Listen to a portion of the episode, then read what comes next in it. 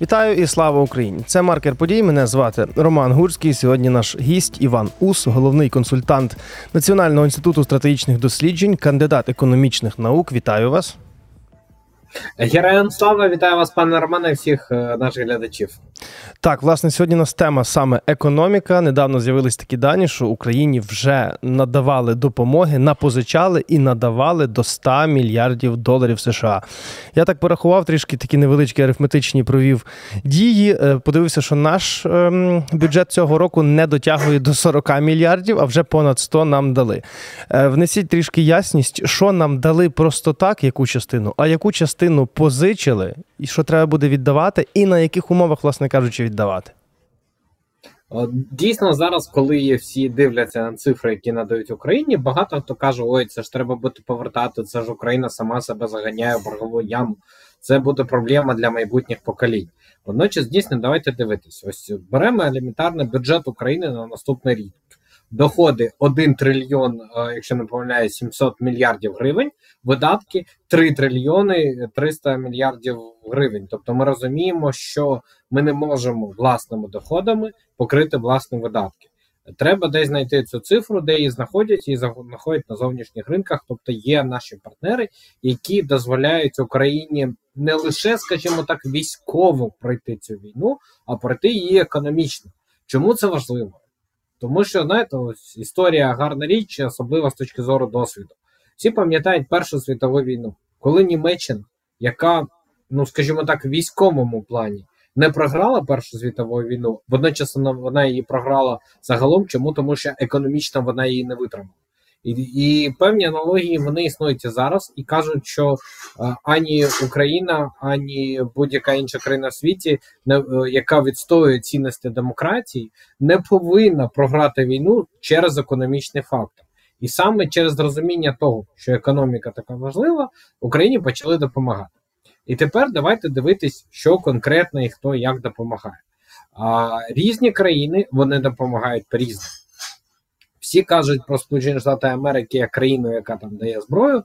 Але ще один момент, який дуже важливий, що Сполучені Штати Америки дають Україні фіна... економічну підтримку, тобто фінансову підтримку вливання в наш бюджет. І що важливо, це гранти. Тобто це не йдеться про позику, так? Так, це не позика, це не кредити. Гранти це гроші, які вам дають, і які ви не повертаєте. Це дуже важливо. Тому їх так важко отримати саме ці гранти, тому що їх дали вам усе. Тобто вам не треба думати, як їх повернути. І Сполучені Штати Америки переважно вони дають якраз гранти, тобто те, що повертати не треба.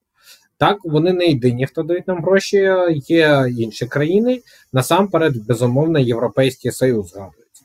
Водночас, якщо ми візьмемо, триваючи протягом цього року 18 мільярдний пакет допомоги євро від Європейського Союзу, то побачимо дуже цікаву умову, відповідно до яких Україна повинна буде повертати е, тіло кредиту, тобто основну суму через 10 е, років.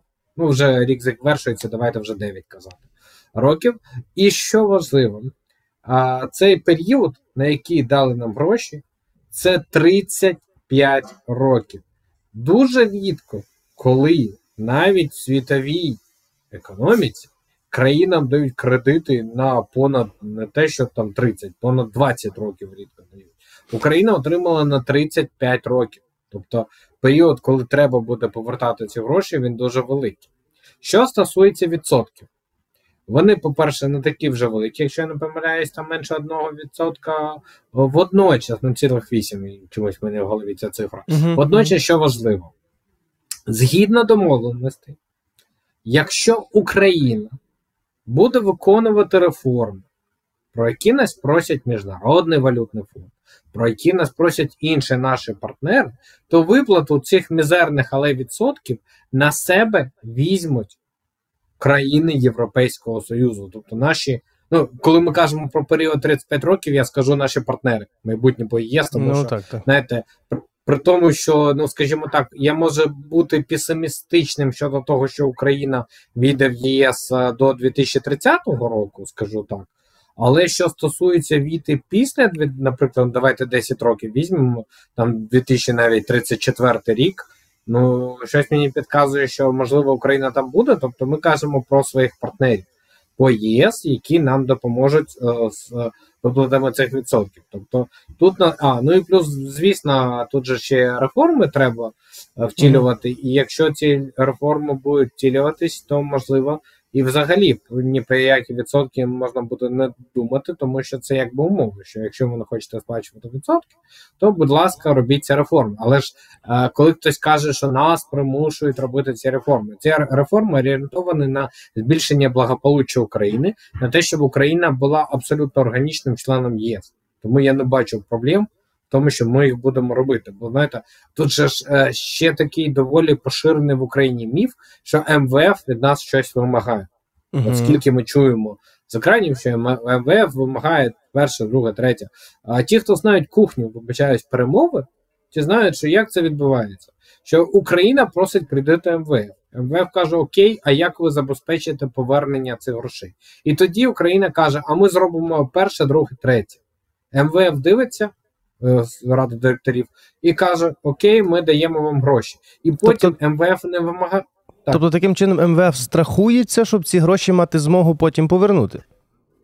Так, так. Тобто воно повинно розуміти, МВФ хоче розум... буде впевнено, що ці гроші повернуться. Водночас, це не вони нам кажуть, що робити, це ми кажемо МВФ, що ми будемо робити, і МВФ вже дивиться чи задовільняє їх це, чи ні. Так вони можуть сказати, ви знаєте, нас це не задовільняє, зробіть оце це. Але знов ж таки, це ми їм пропонуємо.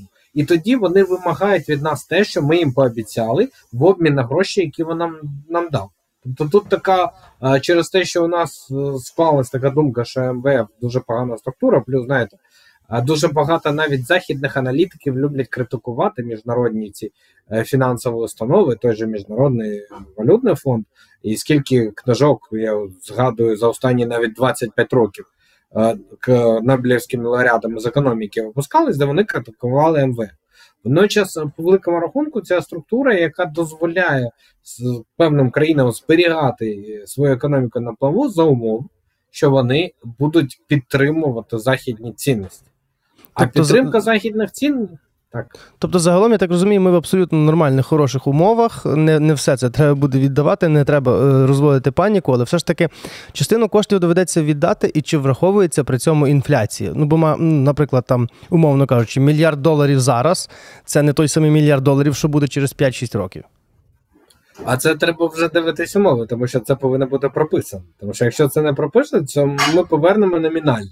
Тобто номінально взяли мільярд, ми повернемо номінально підкреслюємо мільярд без урахування, скажімо так, інфляційної складової. Тобто, тобто це є умови але... кожного кожної угоди окремо. Так. З кожною країною, яка дає нам гроші, а дають, ну як я зазначив, достатньо країн. Тобто я ж головних зазначив. А ще так, давайте так, згадаємо так. Японію. Ще є окремі країни Європейського Союзу. До речі, на відміну від ЄС, окремі країни ЄС, наприклад, Німеччина, вони ще й гранти дають.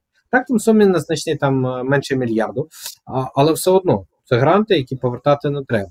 Я а от, є до речі, ще... до речі, хотів запитати, е, яка різниця між тим, що нам дає організація, і тим, що дає одна конкретна держава? Ну, дивіться, організація, як правило, це треба погоджувати умови з усіма членами. Тобто, коли ми кажемо про ЄС, то 27 країн. Тобто, чому там е, про кредити ми говоримо? Тому що не всі 27 членів ЄС проголосували за те, що давайте подаруємо Україні гроші.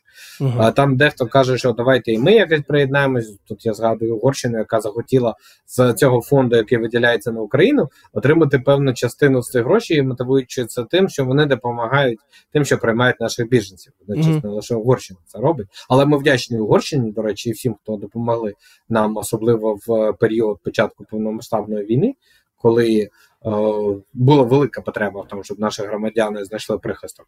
Водночас, е, насамперед. Е, Через те, що в гроші від ЄС треба погоджувати з усіма, виникає проблема в тим, в тому, щоб це були саме гранти, і тому це кредити. Якщо ми кажемо про окремо взяту країну ЄС, ось Німеччина, Франція, вони не погоджують свої гроші зі своїми партнерами ПС, вони самі дають. Тобто, і ми бачимо, як навіть військова допомога, тобто не кажуть, що ЄС надала то. Кажуть, Німеччина надала, Франція надала. Чому? Тому що все ж таки ці країни вони кажуть, ні, давайте це буде наше внутрішнє рішення, і ми лише з собою будемо його погоджувати з власними інституціями. І тому ніхто не може заветувати. Це угу. дуже важливо. Тобто, якщо держава собі, якби якщо держава відчуває, що вона може собі це дозволити, вона просто створює той самий грант, нехай не на таку суму, як США, ну бо США зрозуміло, це найбільша економіка світу. Але чим можуть, так би мовити, тим поможуть. Безумовно, і вони будуть казати, бачите, що не лише Сполучені Штати Америки допомагали, ба більше знаєте, є певна іронія. Я ж люблю жартувати, що Україна не йде до Сполучених Штатів Америки. Ми не збираємо стати, стати черговим штатом США, ми збираємо стати черговим членом ЄС. І тому в цьому контексті бажано, щоб ЄС був більш активним. І в цьому плані, до речі, ми, я задоволений тим, що протягом ну вже давайте більш ніж половину року країни ЄС вони стали більш активнішими контексті допомоги Україні, окремі провідні країни ЄС, тобто про Німеччину як виробник зброї. Там Швеція, вона входить до не входить до Єврозони, але входить до ЄС. Водночас також бачимо, як вона допомагає Україні. Тобто тут ну можна казати, що кожна країна має свої національні інтереси, і тут дуже добре, коли національний інтерес країни полягає в тому, щоб, скажімо так, Україна перемогла. Бо тут я люблю цитувати одного з номінантів на президент на посаду президента США від республіканської партії пані Нікі Хелі, хоч і не поки що невеликий відсоток підтримує, але все може бути. Вона якось сказала дуже гарну річ. Що подивіться, що кажуть вороги Ізраїлю, що смерть Ізраїлю, смерть Америці, що кажуть вороги України. Переможемо Україну, далі розберемось з Америкою. Тобто вона каже: ви бачите, що після Ізраїлю та України вороги Ізраїлю України хочуть напасти на нас. Так давайте ми допоможемо Україні і Ізраїлю, щоб вони здолали своїх ворогів, і тоді нам не треба буде думати, а як нам з ними боротися. Тобто, це абсолютно прагматичний підхід, і я радий, що певні все більше, е, скажімо так, урядів країн ЄС розуміють, що бажано все ж таки підтримати Україну не тому, що вони такі добрі, а тому, що Україна зробить роботу, яку прийдеться потім робити їм. Тобто чужими руками, так би мовити, і десь далеко від власних кордонів. Е, Останнє так, за, загалом наша розмова вийшла така доволі позитивна, доволі оптимістична. Не все так погано, ніяких боргових ям ніби немає. Е, Ми переможемо в цій війні, ми в цьому не сумніваємось, і тоді доведеться нам розбудовувати нашу економіку. Е, Якісь такі ключові, можливо, давайте три моменти, навіть з цією допомогою, як нам потім треба буде, що треба буде робити, щоб створити профіцит власного бюджету, щоб мати змогу і віддати частину коштів, і якось розбудовувати свою державу? По-перше, слід розуміти, що нам допомагає, поки триває війна.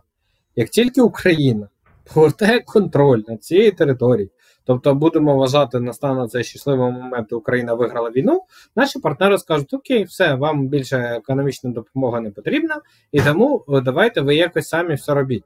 І от та діра в бюджеті, яку ми маємо на 2024 рік, тобто я нагадаю, 1,7 доходи 3,3 видатки трильйонів.